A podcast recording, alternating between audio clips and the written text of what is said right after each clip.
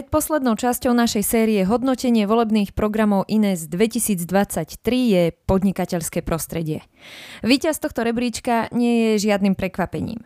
V rozhovore s Martinom Vlachinským sa ale dozviete viac o návrhoch zjednodušiť malé podnikanie, privatizovať versus zoštátňovať, o minimálnej mzde, regulácii cien energií a potravín, ale aj čo boli príjemné prekvapenia pri čítaní jednotlivých programov, kde sa dokonca aj viaceré strany v návrhoch prekrývali. Čo mňa osobne potešilo, že pomerne do strán uh, deklaruje, že by chceli zvýšiť hranicu povinnej registrácie e, na platbu DPH, ktorá sa vlastne nepohla, odkedy sme vstúpili do EÚ od roku 2009 je stále 49 tisíc niečo euro čo vzhľadom k tej vysokej inflácii, ktorá za posledných 15 rokov kumulovane znamená, že táto hranica sa v reálnych termínoch stále znižuje a konečne si ako viaceré strany všimli, že by možno bolo vhodné túto hranicu zvýšiť a naozaj som to tam mm-hmm. viackrát videl. A takisto sa nevyhneme vypichnutiu pár bizarných alebo vyslovene nebezpečných návrhov. Vítajte pri počúvaní Ines na dnes. Moje meno je Ina Sečíková a toto ekonomický podcast, ktorý dnes potrebujete počuť. Počúvate podcast. Počúvate podcast Ines na dnes. Keď sa povie podnikateľské prostredie a programy politických strán, tak asi nezriedka človeku vyskočí pred očami práve Saska. No a je to prirodzené, dlhodobo deklarujú túto tému ako svoju hlavnú, no a myslím si, že sa nemusím obávať, že ma niekto obviní z nádržania Saske pri takomto zhodnotení. Skúsim to dnes tak trochu od konca. Čo ten program Sasky tak odlišuje od ostatných, že v tvojom hodnotení získali až 9 bodov. To je mimochodom vôbec najvyšší udelený počet aj spomedzi hodnotení všetkých piatich oblastí, ktorým sme sa v Ines venovali.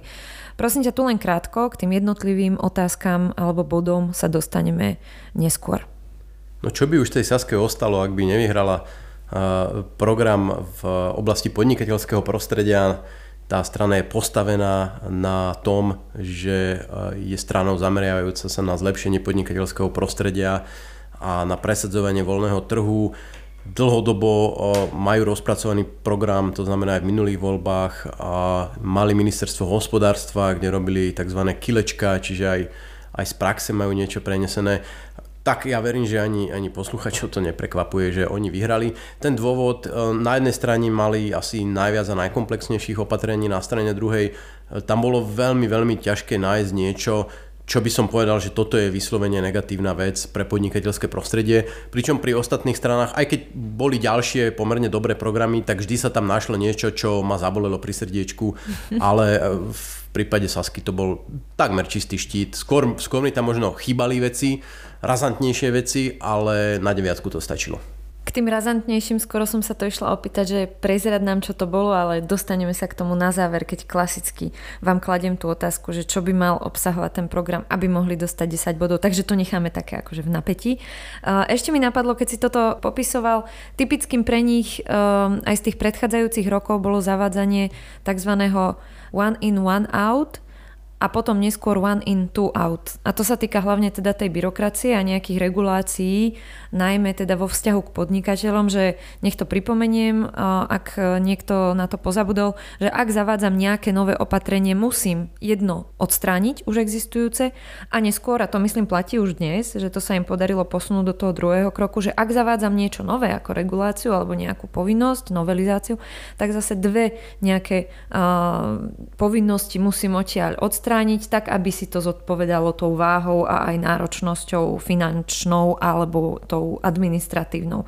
Je toto, teda jedna otázka, je toto zásadná vec, ktorú sa snažia robiť a teda aj sa im podarila a chcú v tom asi pokračovať, a, alebo je to skôr iba otázka tej byrokracie?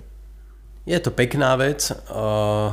Na druhej strane je to skôr drobnosť v porovnaní s tým, aké negatívne veci boli napríklad e, príchod rôznych e, mimoriadných daní e, a podobne, ktoré ti častokrát prevalcujú aj kopec síce dobrých, ale drobných opatrení, ako boli napríklad kilečka.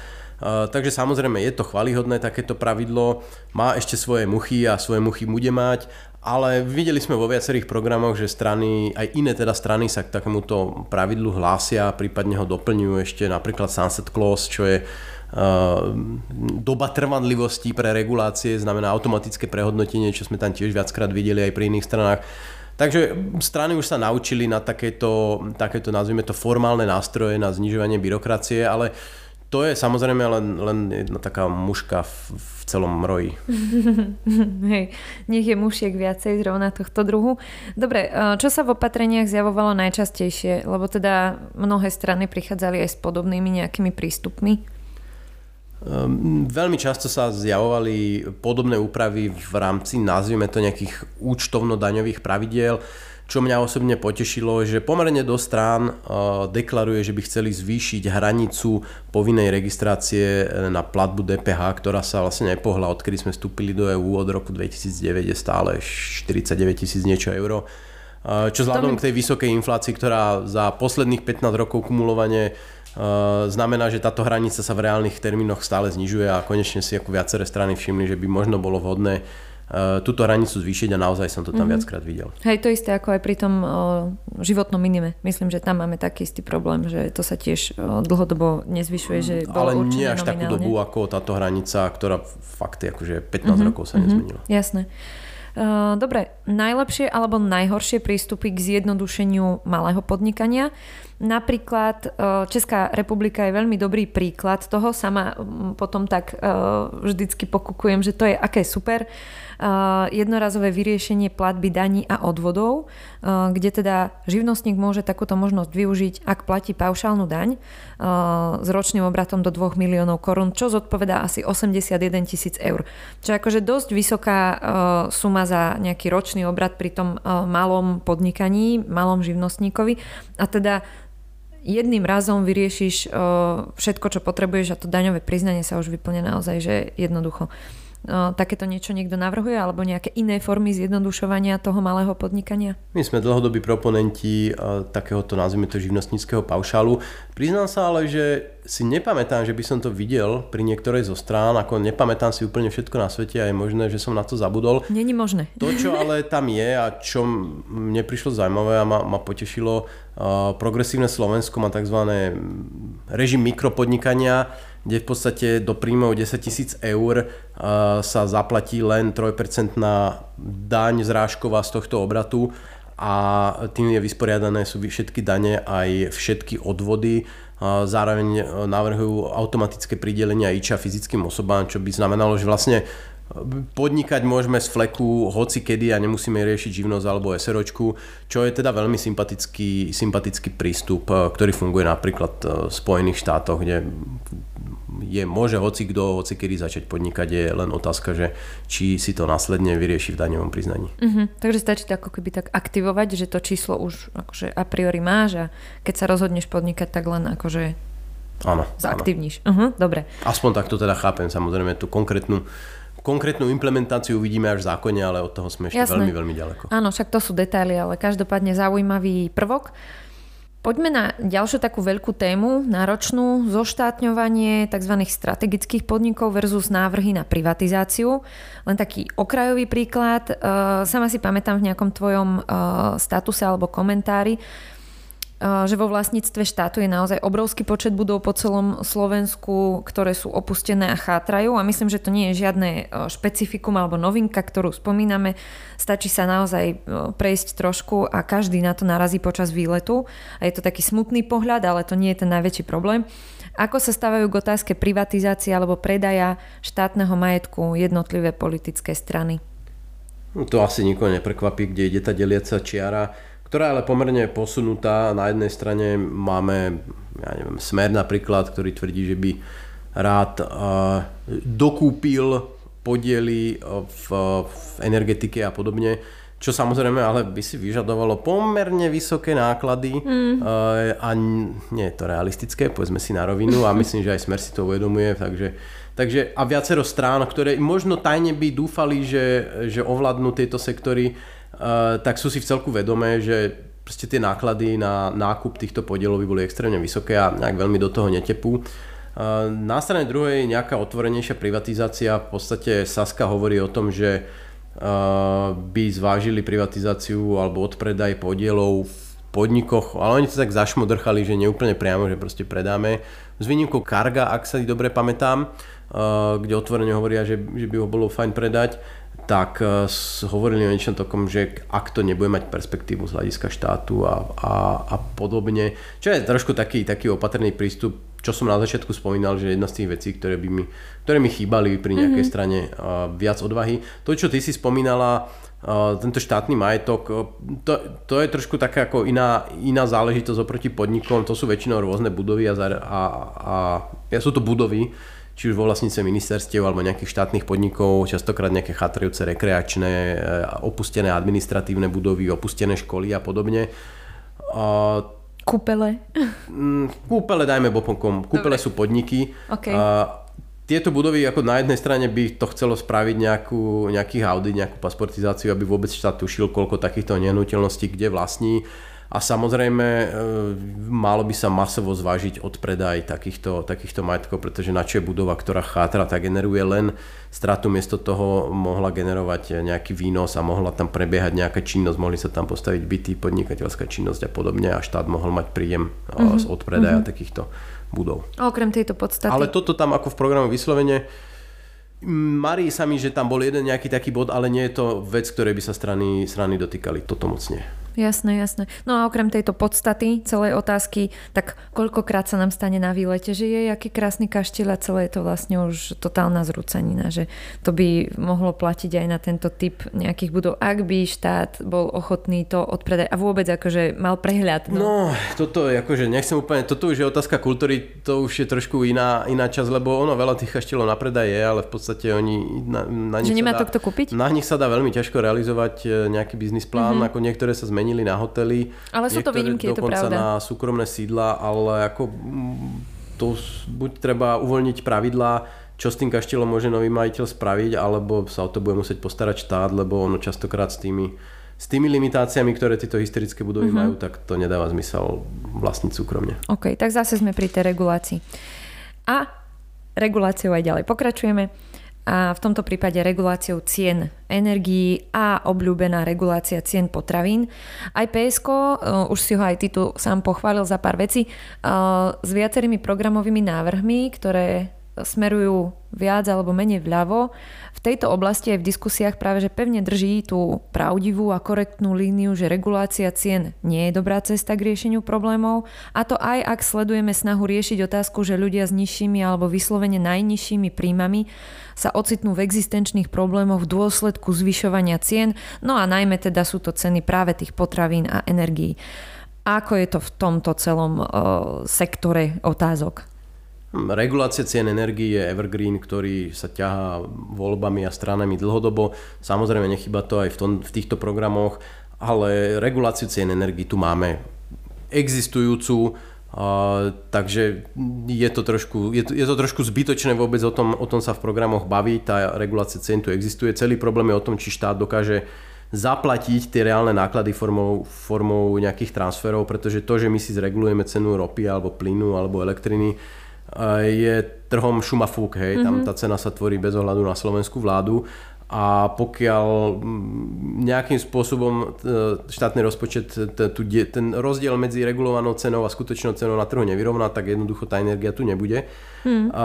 Čo teda sme aj videli v minulosti, súčasťou deficitu sú aj dotácie na energie pomerne vysoké a je to, je to jeden z dôvodov, prečo Slovensko má takéto problémy, ako má finančné ale ako bubonický mor sa tými programmi roztiahla práve regulácia cen potravín. Politici si pred pár týždňov pred voľbami začali všímať uh, túto tému a nahádzali tam teda rôzne, uh, rôzne až bizarnosti.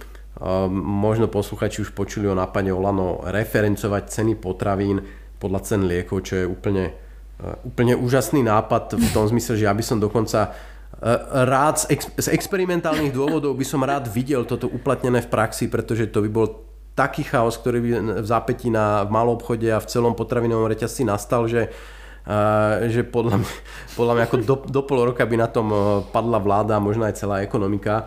Ale viacero strán hovorí o, o nejakých reguláciách cien, hovoria o kontrole marží obchodníkov, hovoria dokonca o vymyslení celého nového štátneho reťazca, čo tiež wow. jedna, jedna z absurdností pri predstave, ako zložitý, ako zložitá problematika to je, ako sa musia tie reťazce Koľ, koľko ľudí a, a koľko vedomostí je tam nakopených a teraz predstava, že my na zelenej lúke si to spravíme obchodný reťazec je, je, je samozrejme úsmevná. Mm, mm.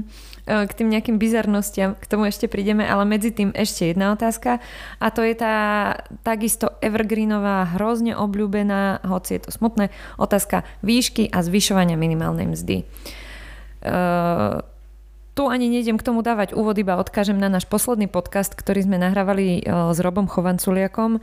Nájdete ho na podcastoch alebo na YouTube, kde krásne vysvetľuje, prečo to zvyšovanie minimálnej mzdy nadmerné nejako nepomáha tým, ktorým má mať za cieľ pomáhať. Takže reklama už je a teraz poďme na tú podstatu. Na Slovensku ten pomer minimálnej mzdy k priemernej mzde je už teraz pomerne vysoký a v posledných rokoch, nie pomerne vysoký, on je jeden z najvyšších v Európe a v posledných rokoch veľmi výrazne rástla minimálna mzda v pomere k priemernej mzde. Áno, Robo to vyrátal, že šiesta najvyššia v Európe. Áno, áno. A zároveň, a teda to je asi dôvod, prečo to nebola nejaká úplne silná téma v rámci tých programov. Mne utkol v pamäti akurát bod z programu Demokratov prekvapujúco, ja neviem, či si to úplne dobre pozreli alebo nie, ktorí tam hovoria, že minimálna mzda by mala byť na úrovni 60% priemernej mzdy, čo bol ako veľmi dramatický skok oproti dnešku s veľmi nepríjemnými dopadmi. I keď oni to tam potom v zápäti trošku tak negujú, že hovoria, že táto mzda by neplatila pre akože nízkopríjmových a nejaké iné skupiny, čo ale potom to celé akože mi mm-hmm. úplne nedáva zmysel, takže ja neviem, ako presne to mysleli. Bohužiaľ, napríklad ich program, v ich programe bolo cítiť, že bol písaný tou povestnou horúcou klávesnicou a nemali tam toho veľa a niektoré body vyzerali, že to úplne nepremysleli. Mm, mm, jasné. Dobre, no a teraz e, k tomu takému tiež obľúbenému, obľúbená pasáž nejakých tých bizarných návrhov, už sme sa toho trošku dotkli, a, alebo aj naopak, nie len tie bizarnosti pre nejakú srandu, ale našiel si tam aj niečo, čo je vyslovene nebezpečné, takže môžeš si dať takéto kombo. No ako najviac nebezpečné, ak mám, alebo ekonomicky nebezpečné, ak tak, mám tak. povedať, bol, bol to spomínané referencovanie cen potravín, to akože by bola veľmi veľká nepríjemnosť z takých tých bizarností ako veľmi, veľmi zaujímavý bod bo má Smerodina, ktorí hovoria o digitálnej dvojičke Slovenska, že kop... ja úplne neviem, čo si mám pod tým predstaviť, kopia Slovenska digitálna s presnosťou na 3 cm, teda majú, že s presnosťou na 3 cm a potom v zápäti tam hovoria, že to, čo dosiahli Netflix a Apple v biznise, tak vlastne táto digitálna kopia Slovenska dosiahne na úrovni štátov a my zažijeme nejaký neuveriteľný wow. rast vďaka tomuto. Čiže je to taký akože zaujímavý svetý grál, ktorý objavili. Uh, Asi tých... vedia niečo, čo celý svet nevie. Ale ako si spomenula tie nebezpečné veci, napríklad mňa ešte tam vystrašil taký nápad, ono je to, ja som to pochopil tak, že je to formulované, že bola by to len možnosť a konkrétne KDH navrhuje, že mala by byť možnosť aby podnikatelia mohli využívať nejaký štátny účtovný software, do ktorého by nahádzali vlastne celé svoje účtovníctvo a v ktorom by účtovali, ktorý by im na konci vyplul napríklad daňové priznania a podobne. Čo na prvé počutie ako znie fajn, Áno. a na druhé počutie ako keď si, keď si spomenieme, koľko ľudí je vo vezení z finančnej správy a z mm. ďalších takýchto mm. silových rezortov za uh, pomerne triviálne neplatené prešlapy E, tak ako ja by som sa veľmi bránil tomu dať e, takéto detailné finančné údaje k dispozícii takýmto inštitúciám, aby k nim mali prístup takíto ľudia to by bolo ako skutočne e, veľmi nebezpečné a bolo by to veľmi dobrá komodita predajná na černom trhu za pár fľaš whisky, mám pocit. Takže, no. takže takýchto návrhov ja sa, ja sa veľmi obávam a radšej sa toho ani nedotýkať. Mm-hmm.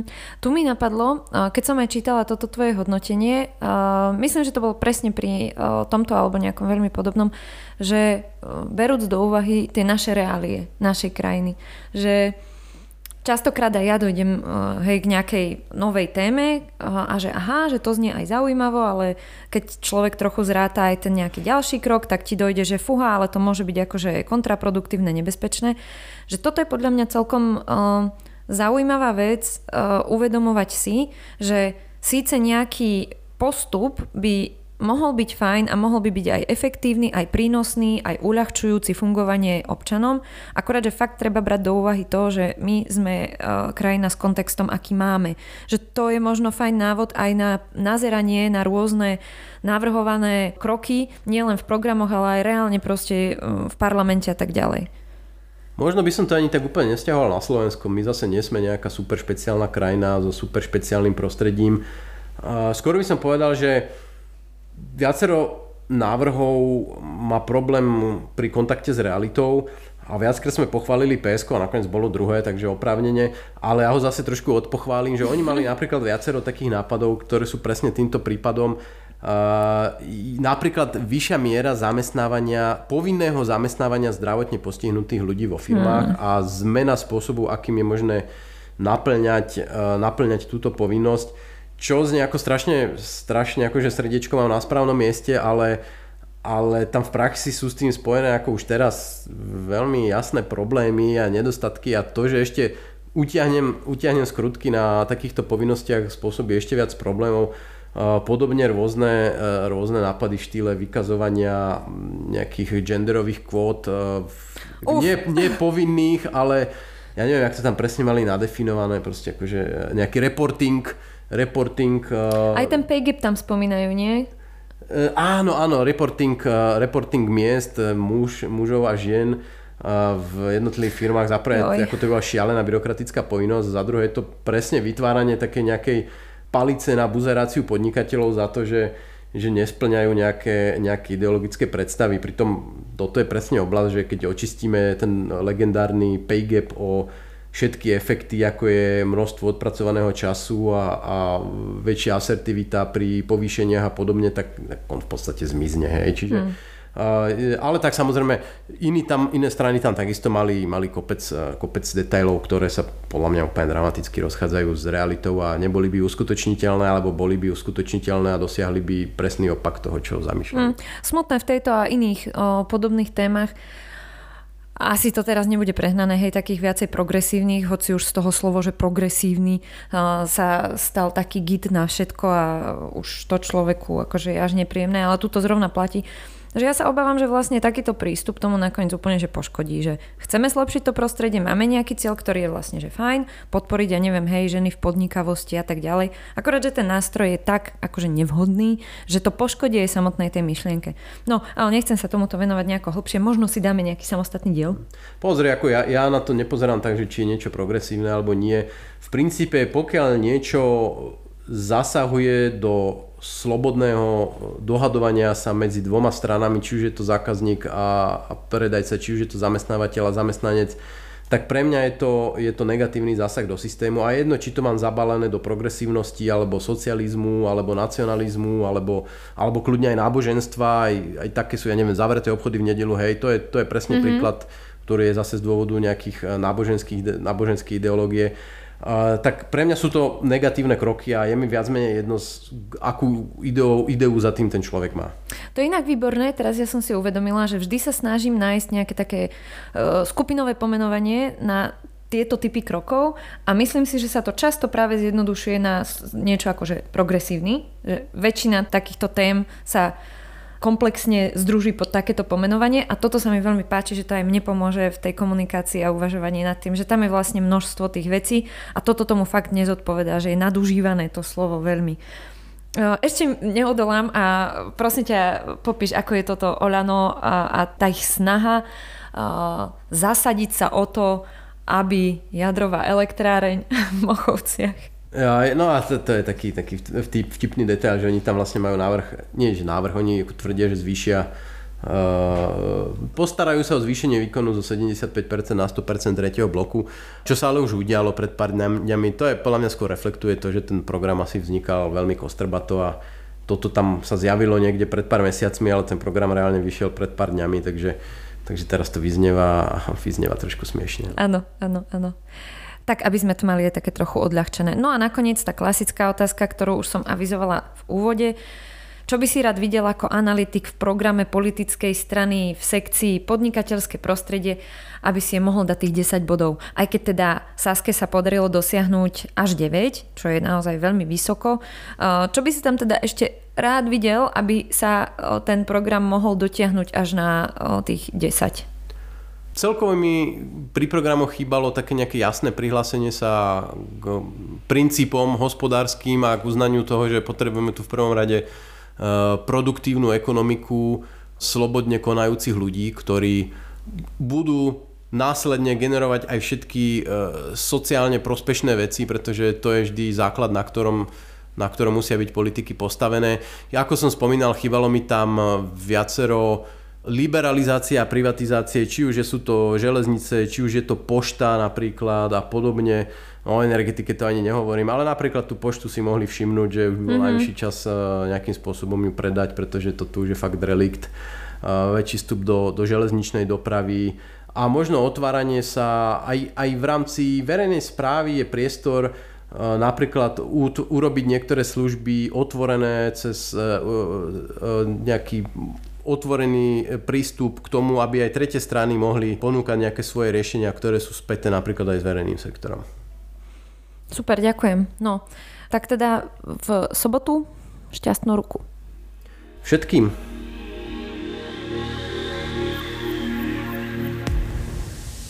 Sme radi, že ste si na svojich 30 minút vybrali práve tento podcast. Vytvárať nielen podcasty, ale najmä analýzy, komentáre a návrhy potrebných legislatívnych zmien dokážeme len vďaka vašej podpore. Budeme vám preto veľmi vďační, ak zvážite možnosť podporiť Ines. Návod, ako to urobiť, nájdete na našom webe ines.sk v časti Podporte nás. Ďakujeme. Každú vašu podporu si veľmi vážime. Počúvali ste podcast Ines na dnes. Všetky ďalšie diely nájdete v podcastových aplikáciách a na YouTube kanáli Ines.